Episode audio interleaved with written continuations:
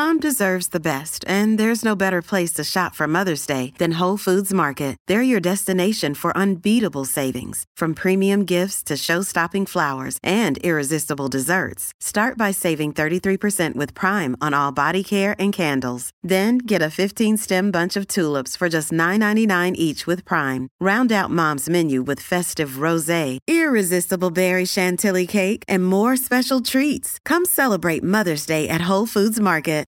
Think you know the Brooks Ghost? Think again. Introducing the all new, better than ever Ghost 16.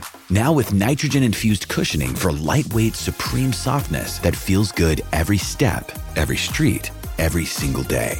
So go ahead, take your daily joyride in the all new nitrogen infused Ghost 16. It'll turn your everyday miles into everyday endorphins. Let's run there. Head to brooksrunning.com to learn more. Hello, everybody. This is Marshall Poe. I'm the editor of the New Books Network. NBN listeners like to read books and buy them. So we thought we'd tell you that right now, our friends at Princeton University Press are having a remarkable site wide sale. You can get 50% off books, including ebooks and audiobooks, with the code 50, F I F T Y, at checkout until May 31. You can save some real money on Princeton University Press books. I encourage you to go there and check it out. Welcome to the New Books Network. Welcome to New Books in Critical Theory. On this episode, I'm delighted to be joined by Toby Miller to talk about Violence, which is his latest book. Um, welcome to the podcast. Thank you, Dave. Thanks for having me, and congratulations not only on your own work in general, but specifically this podcast. Oh, thanks very much, and uh, it's it's great to have you um, on, and it's great to kind of catch you at a moment um, where you're in the middle of uh, intervening. I think in in some incredibly um, contemporary and, and, really sort of urgent um, issues. And the book on violence, I, I, think, does that really, really well. And obviously, you know, we, are going to talk about the various themes that are in the book. But I'm intrigued as to why you decided to write about uh, violence. What, why did you think we needed uh, a, a book on it? Why this intervention now? So, I spent most of my life in the global north as a straightish, whitish, malish subject, an implicit and sometimes explicit beneficiary of everything from hegemonic masculinity to imperialism and colonialism. Over the last few years, I've been living in Latin America, specifically in Colombia and now Mexico, where these things have different sets of meanings, consequences, and impacts from those in the global north. So when I was in Colombia, I wrote my previous book, which is called The Persistence of Violence, trying to explain its chaotic, conflictual history from the perspective of a culturalist approach, whilst also employing political economy and so on. One of the things that the readers of that book for the publisher said was, You've left out religion. I realized that I shouldn't laugh, but I mean, I realized this was another flaw deriving from my worldview and my background, which is determinately secular and one that is still caught up in the unfortunately incorrect notion of the uh, loss of enchantment of the world, the disenchantment of the world, and the rise of secularism. Moving on to Mexico, after I tried to adjust for this in terms of the religious elements addressed in the persistence of violence about Colombia, moving on to living here, where violence is everywhere and every day present in nearly everyone's life, other than the uber elite. I realized that I needed to try to come to terms with the phenomenon of violence, if you can even use it as a, a unitary concept, in a much more general way. And I really wanted to pick up on what I'd learnt in and from Colombia and the fantastic intellectual culture that exists there, some of which you know about firsthand, Dave, in order to try to understand these things more generally. And I felt I could blend them with the things I was learning in Mexico. So that was the stimulus, really. I mean, even then, you've sketched out a huge kind of range of topics and um, a huge range of, of possibilities for um, the process of, of, writing the book. at the same time, it, it strikes me that I guess you had to make some decisions about what to include and what not to include, and the comments about you know sort of having your worldview uh, challenged both by uh, the readers of, of, of, the manuscript, but also um, by by the places you've been writing the book in, come through quite quite clearly in the book, and actually there's quite a lot of discussion of the Latin American context alongside um, more kind of classic um, cultural studies uh, examples and, and, cultural studies approaches. And, and the other thing in, in terms of, I suppose, your decision to kind of write the book, and you mentioned it being shaped by um, a particular context, it, it is why the kind of the approach from cultural studies. Um, why do we need, I guess, a kind of a cultural studies blended with political economy and bits of criminology and, and psychology as well? But why that primarily cultural studies approach? Good question, Dave, since I guess cultural studies is dying a rather rapid, probably pain free demise. I guess that I thought that some of the work that had been done in cultural studies to try to break down disciplinary boundaries was still worth doing under that rubric. Specifically, this trinity that matters to me, which is political economy, ethnography, and textual analysis, but in a way that would be even broader and would try to host discussions all too rarely held between psychology, social psychology, critical psychology and critical social psychology, criminology, and cultural criminology. All areas which, as you are well aware, have things to say about violence, all of value, but rarely actually put into dialogue. And I thought that, no doubt, in a rather amateurish way, as a friendly critic, I could try to stage such discussions. So it was really about an impulse towards interdisciplinarity, towards saying, here's this word violence that at some level all of us can understand. We know what it means.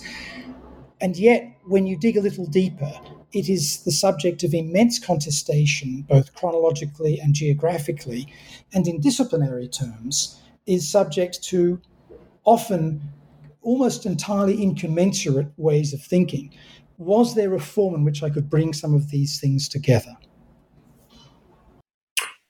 You, have sort of preempted one of the things I was going to ask, and it, it's interesting you mention, you know, it, it's this word or it's this term, this um, idea that we all kind of intuitively know what it means. But one of the things the book does uh, right at the start is is to, as you mentioned, you know, challenge that perception. It tries to think through how we measure it. Um, obviously, you know, in contemporary um, English speaking media debates, there are various interventions. Um, you know, mostly from um, the kind of, um, I suppose people who are playing at being anthropologists about you know whether society is more or less violent now that, than it used to be. Um, and i guess you know it would be good to get a sense of, of how we define violence how you i suppose kind of you know are cautious about um, taking it for granted and, and how you you know try and think through um, the extent to which many of the you know kind of violent aspects of contemporary society are just completely missed um, in in the way that we define it and try and capture it. Yes, well, I think you've really put into play some key issues. Uh, there's a famous thing called the Miller case in the Supreme Court in the United States from the early 70s about pornography, when it was deemed something that could not be defined textually, but we all know it when we see it. And when one looks at the numerous definitions of violence, as I said, both chronologically and geographically, you realize just how much they've changed. So, of course, there is the notion of interpersonal violence, a physical assault on another person's bodily integrity. There is national violence, the work of nation states in wars against one another or civil wars where large numbers of organized groups are in conflict with one another, generally over territory and government, but often, of course, over natural resources. But nowadays, the United Nations, Amnesty International, many other entities also look at verbal violence, at threats, and the impact this can have on people's life chances. And they look at the violence done environmentally and the impact that can have on the capacity to survive and thrive of entire peoples. In addition to those differences, I mentioned geography. For instance, in the Caribbean, different states have different definitions of domestic violence or gendered violence. In many instances, this is regarded in the same way as you or I might regard it domestic violence as being violence done involving children, other family members, and often particularly violence done by men to their partners, especially female partners, and so on. But in uh, many parts of the Caribbean, many parts of the world, this is about something that is done by a husband to a wife and nothing else. Just to give one instance. In Colombia, there are parts of the civil code that absolutely endorse violence done by parents to control children. And if you look historically, this is something in schools and in families in Britain, for instance, that was absolutely accepted not that long ago. So there are all these changes that come about in terms of how to define it, what it is, and that means that the statistics are very, very difficult to come by. When I was looking at domestic violence statistics in many parts of the world, I found that I needed to look for some kind of congruity between legal stats, governmental stats, and non government organization or third sector stats. If I could get a correspondence that really showed some overlap in terms of definitions and numbers, then I felt confident.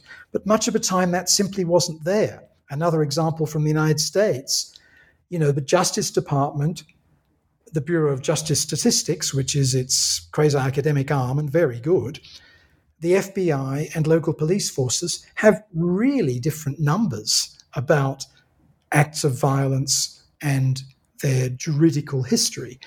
Similarly, if you go back in history in the United States, information about Native American and African American suffering of violence is much less well represented than is the case with other groups. And finally, and very relevant, of course, in the current conjuncture, statistics held by local police forces about violence done by police officers are absolutely scanty and in many cases not existent in the US. You need to rely on bodies like the Bureau of Justice Statistics and the FBI to have a clue about what's going on. So, what appears to be a word that has an obvious meaning, in fact, is a word that is very difficult to be certain of when used in contexts like hate speech, like what is intimate partner or domestic violence, what is the violence done to various groups, what is the violence done to the earth, what is the violence done by police officers the geography stuff is is particularly intriguing. And in the middle of the book, you you sort of I wouldn't say you, you counterpose, but but you think through a series of examples um, of the intersection of particular ideas of violence, particular places like as you've mentioned the Latin American context, and then questions about um, gender as a as a framework for kind of understanding this and, and indeed for, for living it. And I, I, wonder if this, you know, the readers will get it when they they read the book, but it, probably sounds like a strange question.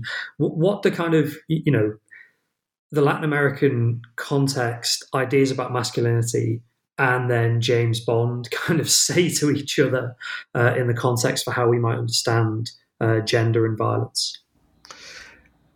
I think there are really two key levels to feminist critiques of violence or engagements with violence. One is the interpersonal one that I've described the fact that so many women in so many parts of the world, on so many occasions, have to look around them, be enormously conscious of the environment that they're in, take difficult choices about everything from how to enjoy yourself to how to transport yourself from one place to another, and also worry about the men in most cases that they marry or live with or have as children. That there's that element that is absolutely constitutive of daily life. There's a, another element of feminist critique, which is about international relations. It's about war and the domination of international politics and of war in all its horror by men, even as women are frequently very important symbolically in claims about why wars take place, defending women's honor, defending their sanctity, liberating them from oppressive conditions. Arguments the British have made for centuries now about Afghanistan, for example, or uh, whether it's about engaging in sexual violence during war, particularly rape, in order to take women as signifiers of plunder.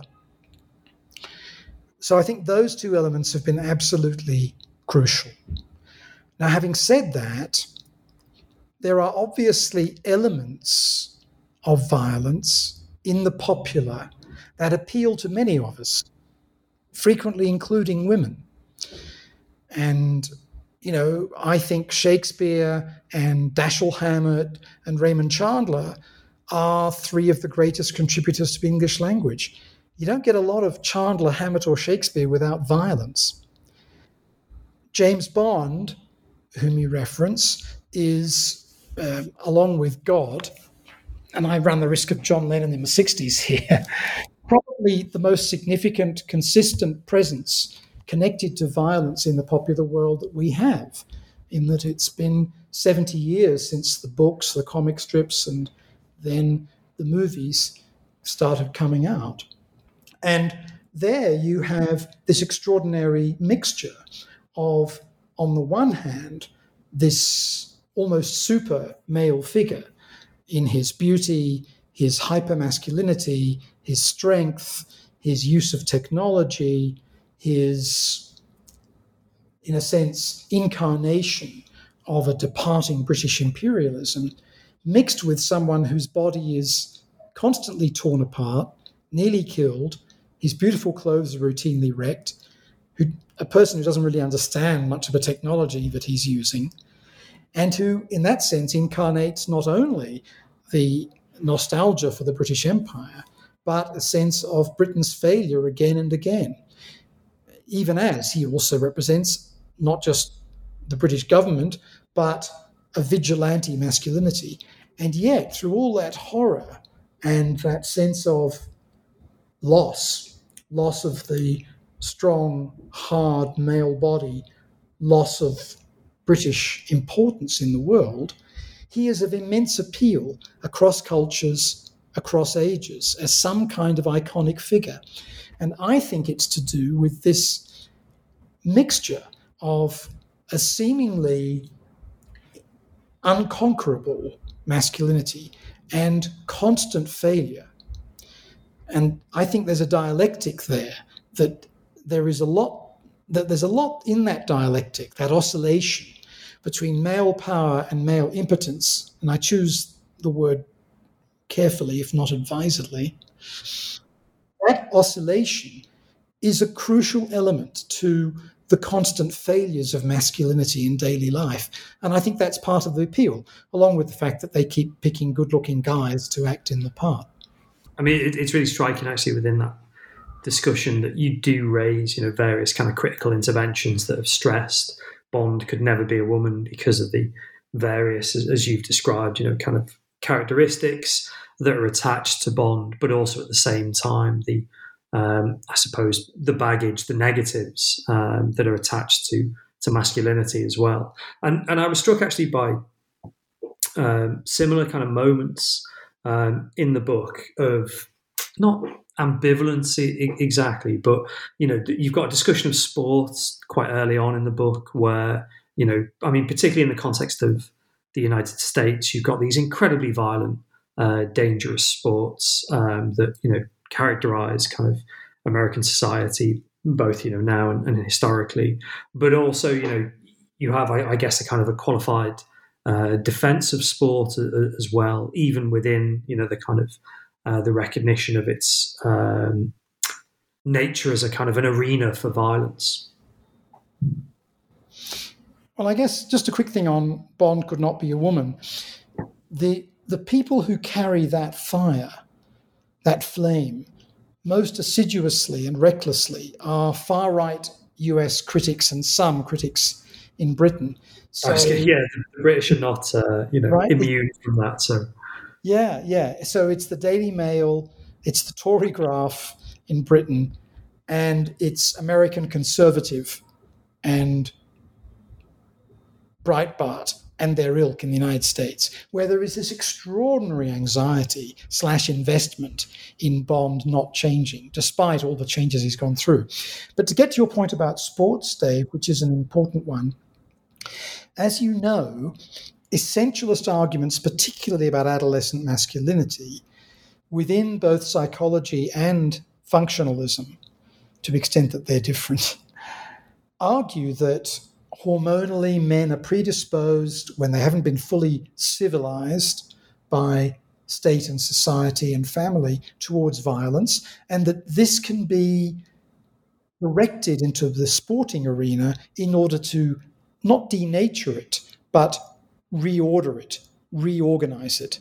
You know, being into on, being on the court keeps you out of court is an old basketball saying in the United States, and there is this that notion that's very powerful in schools and everywhere else in many parts of the world that this is a crucial function of sports.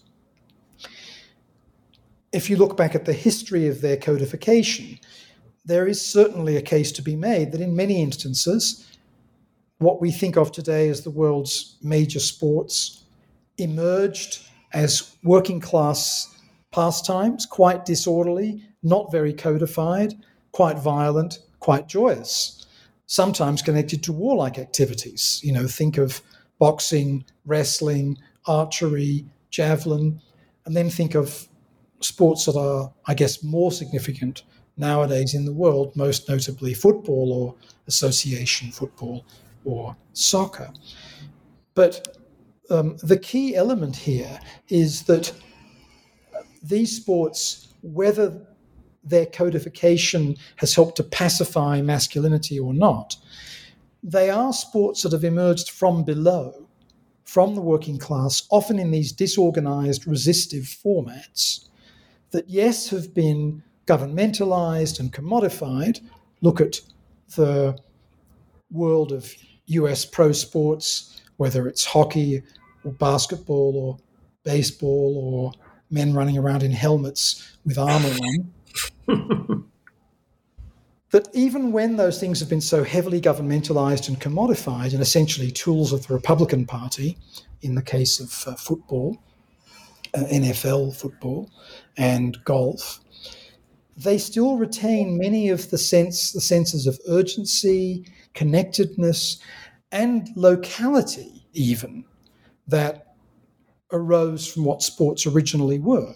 You know, if you think about the notion of the derby in British sports, Birmingham City versus Aston Villa, Tranmere versus Everton would be the most famous one, I guess, Dave. Would that be correct? Something like that. Something like that yeah, I'm not going to say the L word at this point. I'll leave that up to you. But um, those derbies are about intensely local senses of where you're from, whom you represent, and a notion of pride in those origins, all of which get invested into your football team. And to be serious, the most important one here is, of course, in British context, Liverpool versus Everton. And even though um, Liverpool Football Club has not been owned by anybody local for a very long time. And even though it's very rare that its top players have any connection historically in familial terms to Liverpool, that investment is terribly real and very important. Now, the, the violent side to this, of course, can be, and I'm not thinking of these derbies in particular, that it is frequently the case that, along with the nostalgia for a pre governmentalized, pre commodified world of sports, there is a nostalgia for what is seen as the real world of football, which is the world of, in inverted commas, hard men.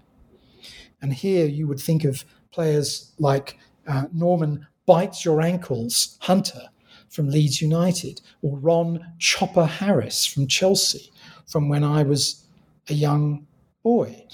Guys whose job was to hurt the opposition against the, the rules and who are held up and are still held up as exemplars of real men, real football. Now, in addition to all the negative aspects of governmentalization and commodification, that kind of masculinity, which I regard as entirely destructive, whatever the actual men themselves may have been like, continues to be revered by many fans. And that residual component, not the romance of loving your town or loving your part of town, loving your team, but loving the so called hard man, is, I think, one of the truly negative sides to sports because of its connectedness to hegemonic masculinity. I mean, there's so many other things actually, actually we, we could get into from that. And, and again, you know, themes that run through the book, even as you're talking about things like the nature of uh, the nation state, for example, um, or you know questions uh, that are about you know understanding the kind of psychology and psychological effects of violence. But we should probably not end without some engagement with uh, one of the final chapters in the book, which is about the media. Um, not just because of the um, examples we talked about, which are you know kind of crucially mediated, or, or indeed um, in the case of James Bond, almost you know kind of um, have their status because of their um, nature as you know contemporary media products, um, but also. I, I guess you, you, try and engage again in these these two ways. One, thinking about things like how violence is um, kind of constructed, reported, um, how it's you know kind of brought into view, and also by thinking through, I guess, what used to be called you know the kind of media effects um, literature, as well as blending in discussion of things like the telenovela from uh, the, the, Latin American context. So, uh, as a way of kind of starting to wrap up, what I suppose is the kind of um, the media story when we're thinking about violence. Generally, as you've adumbrated, this is understood in terms of media effects. In other words, show Johnny or Jane people being violent or having sex or both, and they will go out and commit violent crimes, have sex, and combine them. It's not generally quite as immediate as that, but essentially that's the debate. And it is ongoing, particularly in the United States. As soon as another young white religious male kills lots of other people, we are told, first of all, that he was a family man, that he was a Christian, that he was well respected. And then we look at the electronic games he played, the sites he visited, or 20 years ago, the videos that he rented.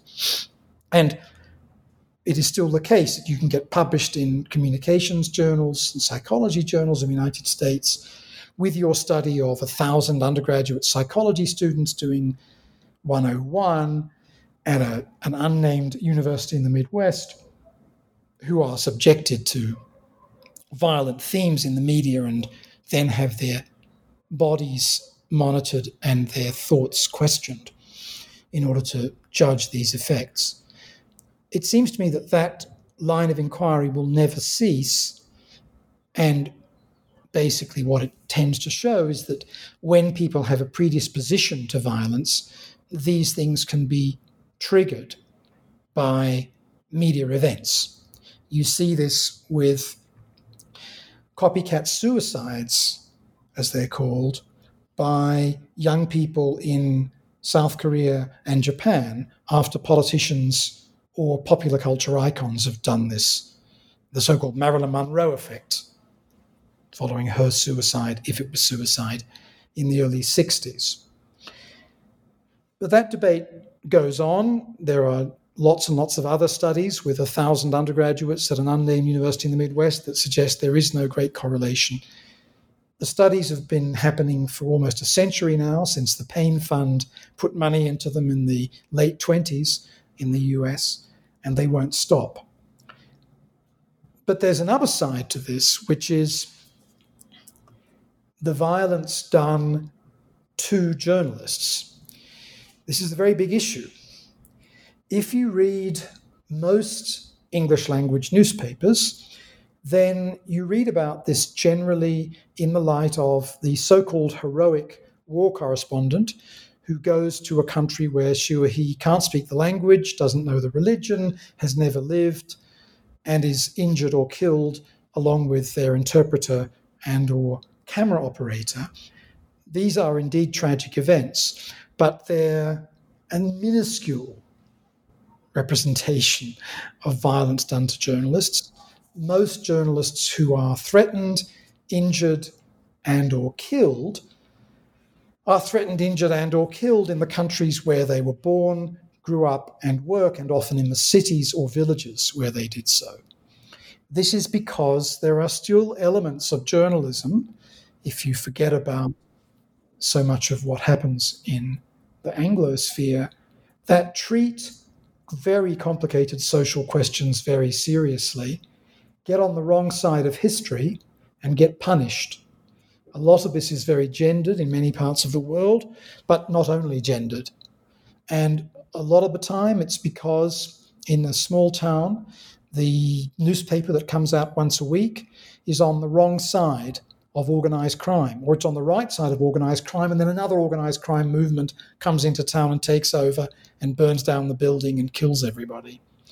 So uh, there is this element of threats to trying to tell on the ground truth that is a core element of media violence and generally left unaddressed by books, articles, popular discussion of the relationship between the media and violence. And then there is this telenovela component.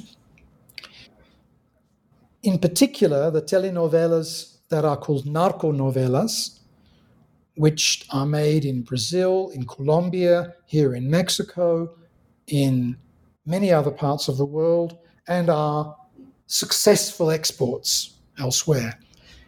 Many, many, many of these narconovelas are directed at what in Latin America are called the popular classes, which means the poor, essentially.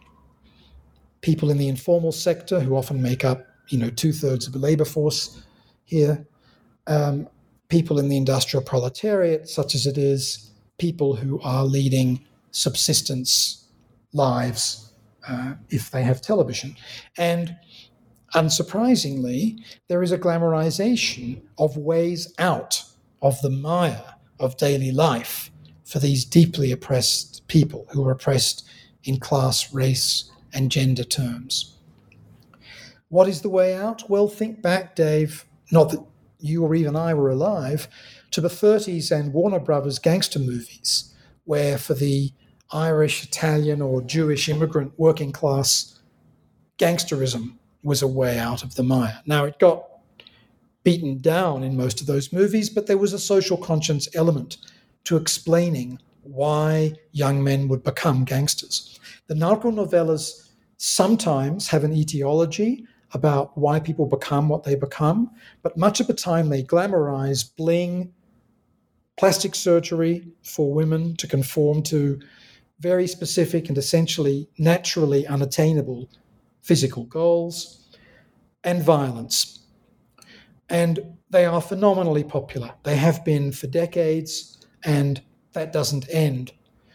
Not only narco novelas, but also narco music, um, increasingly shows on YouTube and affiliated, or sorry, associated entities where young men boast of their violent exploits and so on. This is a really monumental element in the incarnation of violence and its legitimation in societies of desperation. It is, and, and societies that were, as are so many nation states, born fr- from violence. There is no attempt particularly in countries that don't have a public broadcasting tradition, like, say, the, the BBC, there is no attempt to provide countervailing narratives about arguing when violence is justified or not, that provide historical narratives that map out effectively, if controversially, national mythologies of violence, or that look at other kinds of ways in which social mobility may exist. Some of this is about the classic capitalist television idea. Why change it if it's not broken? You don't innovate if you don't have to. If you have a successful genre, stick with it.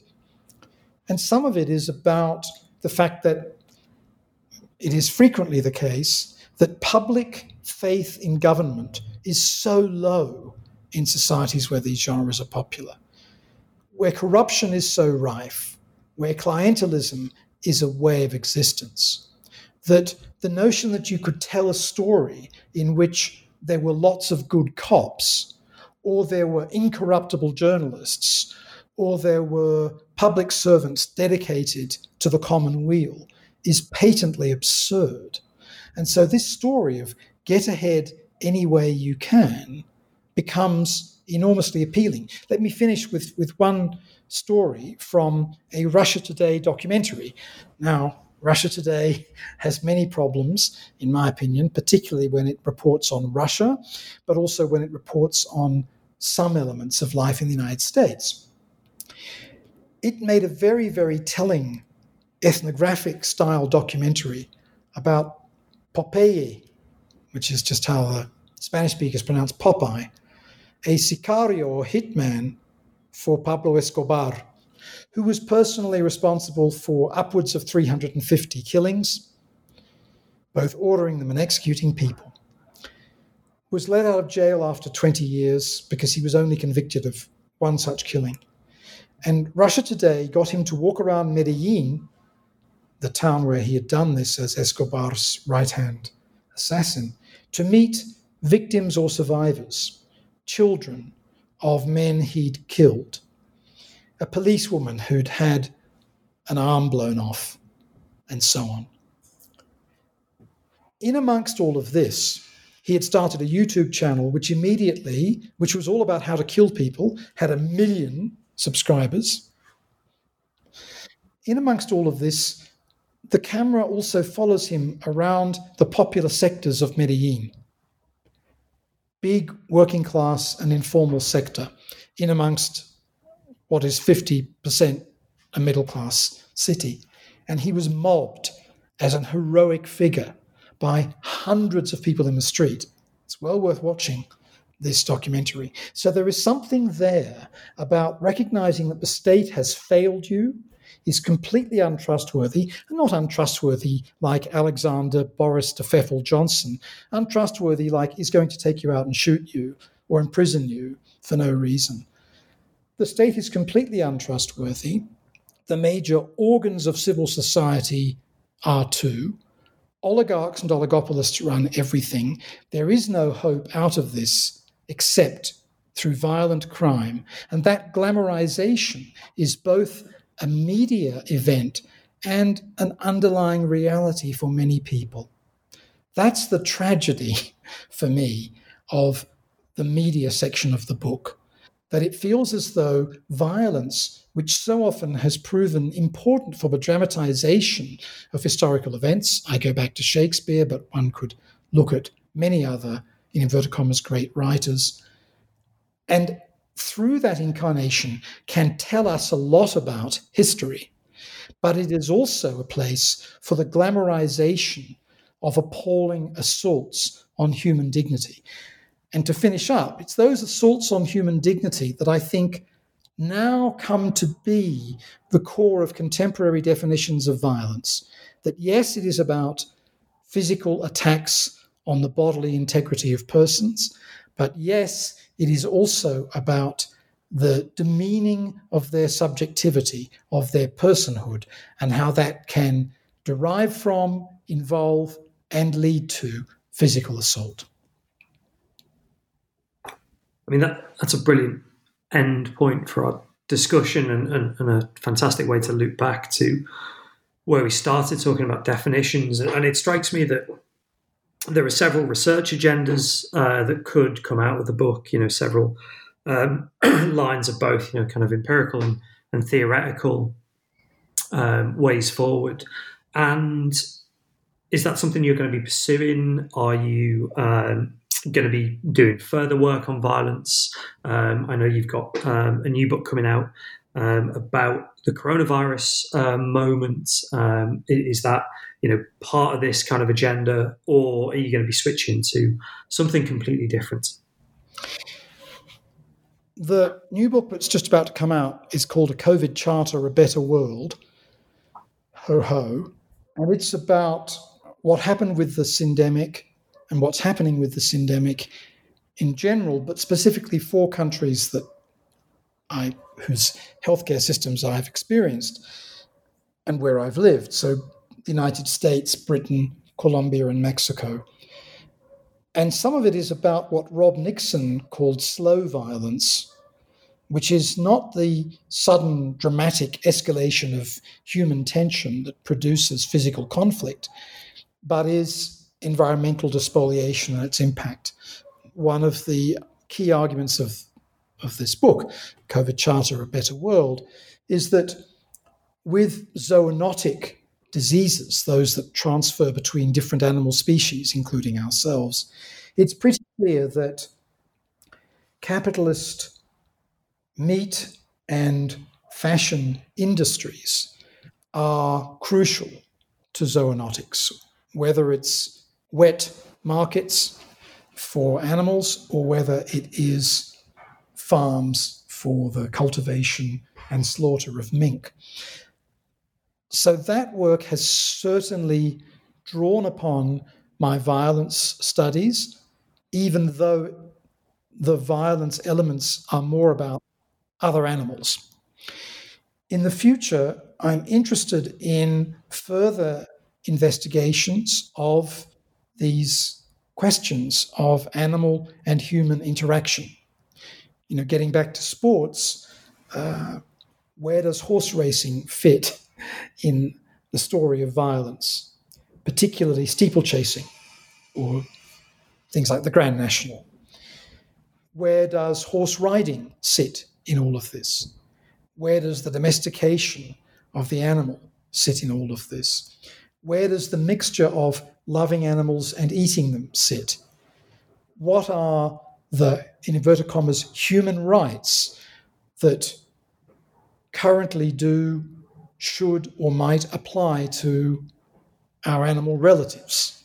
As you know, there's a set of complicated legal debates going on, particularly in the global north, about everything from bullfighting through to whether or not our simian cousins should be in zoos. So I'm very interested in all those debates, and that arises from my concern with violence and the fact that many of the debates, going back to Bentham and Hume uh, and on to animal rights people today, are about suffering and whether those who suffer should be protected from what ails them. So that's where I think I'm probably headed next, Dave.